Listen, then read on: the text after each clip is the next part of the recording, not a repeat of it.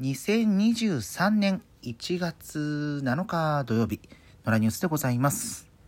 えー、今日はこの後ですね、渋谷に行く用事があって、その後何時頃に帰ってくるかわかんないので、まあ、早めに撮っとこうというふうに思っております。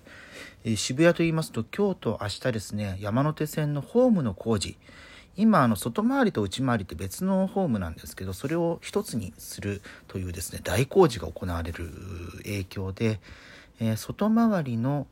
おと大崎から池袋間が今日明日終日運休になっております。えー、まあ、ご利用になる方あご注意くださいと、まあ、私はとりあえず行く時は内回りを使って、えー、行く予定で帰りは井の頭線かなとは思ったりしてるので、えー、おそらく影響はないかなと思うんですけれども。はい、であと、まあ、迂回の手段とかね埼京線使ったりとかはできるようですので、えー、ご利用になる方いらっしゃいましたらちょっとご注意くださいという感じでございます、えー、渋谷の街もね変わりました。えーね私はまあずっとね、え、杉並東京の杉並におりますけれどもおで、まあ、新宿出るか渋谷出るかみたいなところでよくね渋谷に行った時には渋谷の宇田川町 NHK 寄りのところですね。あの東急ハンズのあの辺。の辺りからバスに乗って、えー、阿佐ヶ谷行きのバスっていうのがあるんですね。あれ京王と都バスの合同というか共同運行のバスですけれども、えー、甲州街道を回って中野通りを通って、えー、か神奈の音ってあのちょっとうろ覚えですけども最後まあ、えー、青梅街道走って、えー、杉並区役所の前通って、え、阿佐ヶ谷駅に向かうバスがあるんです。まあ今もあるんですけどもそれに乗ったりしてね、えーまあ、ちょっとねバスって全線乗ると遠回りっちゃ遠回りなんですけどそれで街の景色見てあの初台とか笹塚とかねああいうところ大田橋とか経由してああこういう街並みなのねみたいな感じのことを見ながらね、えー、行くのがえー、私たち3人家族の 楽しみであったわけなんですけれども、まあ、それで渋谷の街っていうのはまああ親しみのあるところで、はい、ただまああんまりねそういういろんなお店に行っているわけではないんですけれども建物がね非常に大きく変わりましたよね。うん。えー、一番最初は何だ？東急文化会館が変わった？あの、え、とか、ね、今度東京百貨店の本店が変わったりとかして、ね、昔は五島プラネタリウムがあって、まあ、入ったことはないですけれども、こう、ビルの上にね、大きい丸っこいものが ドーム状のものが乗っかっていて、なんていう光景は記憶にありますし、ね、今の光栄の辺りも、ね、あとあの、何、なんつうんだ、ストリームでしたっけ、うん、なんかビルなのか、エスカレーターなのかみたいな感じのやつ。あとは、スクランブルスクエア。最近ね、いろんなもんもできてますよね。うん、なんか、まだまだあの変化が続いているなと思いながら。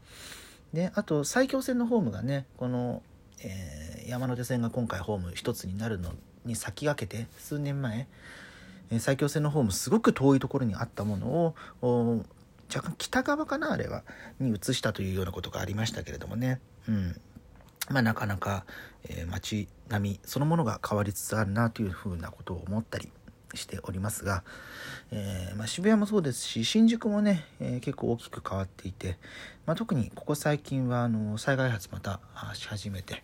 ハルクがなあじあの東急、うん、違う小田急百貨店がなくなって、えその、まあ、機能としてはハルクに一部移設されてみたいな感じで、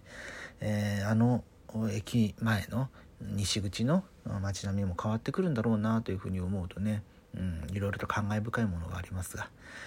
うんまあ、鉄道のね難工事、まあ、今回この線路の切り替えという形になると思うんですけれどももう10年くらい前になりますかね。私のまあ私の地元そのものではないですけれども中央線もね大規模な、えー、改修あれどれくらい？1日2日で終わったのかな？あの三鷹からね先の高架化の工事あれもねもともといろんなとこに、えー、踏切があったことも記憶していますしで高架になった時えー、高架になった本当になったって いやなるんだけど 本当になったって驚いた記憶がありますね。うんでまあいざ乗り始めてみるとそれが当たり前になってしまってもう今はねあのー、武蔵小金とかあの辺の高架の駅にもう慣れているなっていうね。あのもう武蔵小金についてはね駅前もだいぶ変わりましたもんね。ああちょっと衝撃的 でしたけれども。とかあとは、まあ、こっから先で言うと西武新宿線の立体高架事業が行われるような、えー、ね、方針になっていますよね。うん。まあ、私もあの上、まあ、杉並区民ではあるんですけども、まあ、最寄り駅の一つに上石神があるので上石神は練馬区なんですが、えー、あの辺りもね、えーまあ、今上石神の駅前って本当にもうあの踏切があるんですけどうん、まあ、かなりの交通量なこともあってなかなかそこがうまくいかないいかないというかねあの交通のボトルネックになっているような現状があったりするので、まあ、その辺が解消されたらいいなというふうに思いながらも。ただまあまだもっともっと東側の区間ですよね、うん、いやまず工事されるというのは。で、えー、あの新井薬師の辺り、うん、であの辺で商売営んでる新井薬師は中野区ですけれども新井薬師の辺りで商売営んでいる方々がその地下化の事業に伴って、えー、閉店するというようなことがね最近いろいろと発表されていて、えー、惜しむ声が出ていたりしますけれども。うんやっぱりねこう鉄道が変わるっていうことはイコール人の暮らしを変えるというふうなことになるわけですよね。まあ、これは道路も同じであって、えー、今ま外環道外角環状道路まあ中でもその外まああの話し始めると結構大変になってくるんですけど、えー、大雑把に言うと高速道路があってその高速道路に並走する形の一般道の2つが外郭環状道路の基本構想には入っているんですがそのうち外環自動車道についての工事がずっと進められていてで、えー、石原都知事の頃ですかね。大深度地下というですねすっごく深いところの地下。今漢字説明しただけになっちゃいましたけど えー、大深度地下での工事を行って、えー、で、えー、まあ、インターチェンジのところだけちょっと地上に出してみたいな感じの工法で進めていくということが決められて、まあ、実際に掘削が進められているんですけれども、えあれは調布市内でしたっけ？で、え陥没事故がね数年前に起きまして。で、えー、まあ、大震度地下の工法であってもちょっと心配な部分はあるよねと。再発防止のためにできることは何なんだろうねみたいなことが言われていたりするとか、えー、それこそ私の住んでいるところのそばにも青梅街道インターチェンジというものの建設計画がまだあります。でこれはあの練馬区側のみの練馬区側のなんでその青梅街道の北側ですね。となるとと新宿に向かう方向ですか？青梅側から。の車線におそらくできるものだと思うんですが。で杉並区側はそこを反対していわゆるハーフインターチェンジでの方向で、え検討されているはずですけれども。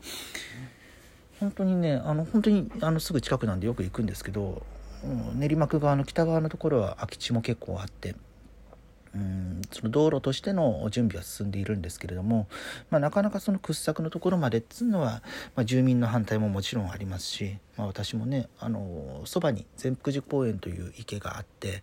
えー、公園があってそこに池があるんですけれどもそこから善福寺川というものが、え、染み出してですね湧き出して、えー、流れ流れて神田川とかに合流していく水系なんですけれどもその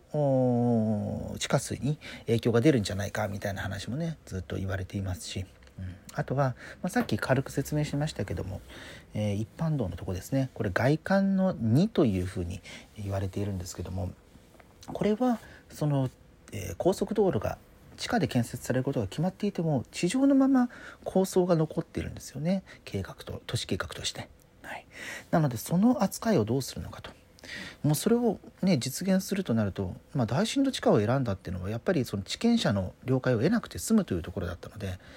もう地上で同じルートで道作るんだったら立ち退きね必要になるよねっていう。いや立ち退かないでしょうみたいな感じのねことも含めて私の地元からしてみるといろいろと思ったりするんですが、ま、この外観の2については、ま、おそらく誰しもが実現不可能だと思っているんでしょうかね。うんなんで、まあ、あんまりその政治の議論になったりすることも最近はない感じを見受けますけどね。うん、いやその道路とか鉄道とかあらゆる交通手段について考えるっていうのはね私特に鉄道交通好きなんですよね。うん、てっちゃん、まあ、車両とかよりもその路線網どことどこをつないでみたいなのがねすんごいワクワクするんですよ。あの最近で言うと JR 東日本が羽田空港アクセス線というものを計画していましてこれ3つのルートがあるんですけれども、まあ、JR の電車を羽田空港まで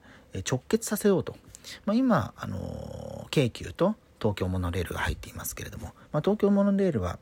JR の子会社なので、えー、まあ、そういう意味では JR も羽田に入ってはいるんですけど、まあ、やっぱりモノレールという普通の線路じゃないことと浜松町で乗り換える必要があると。東京駅から直結ではない、まあ、場合によってはその渋谷とか新宿とかからも池袋からも行けるようにしたいと。いうところで、えー、貨物船を活用してですね、えー、貨物ターミナルの先に、えー、線路を伸ばすことによって羽田空港の方まで行くと。これ、えー、一つのルートが、えー、そろそろ計画が進められていて今調査中なのかな、うん、なんですけれどもね。なんかそういうこと考えるとワクワクしますよね。うん。ま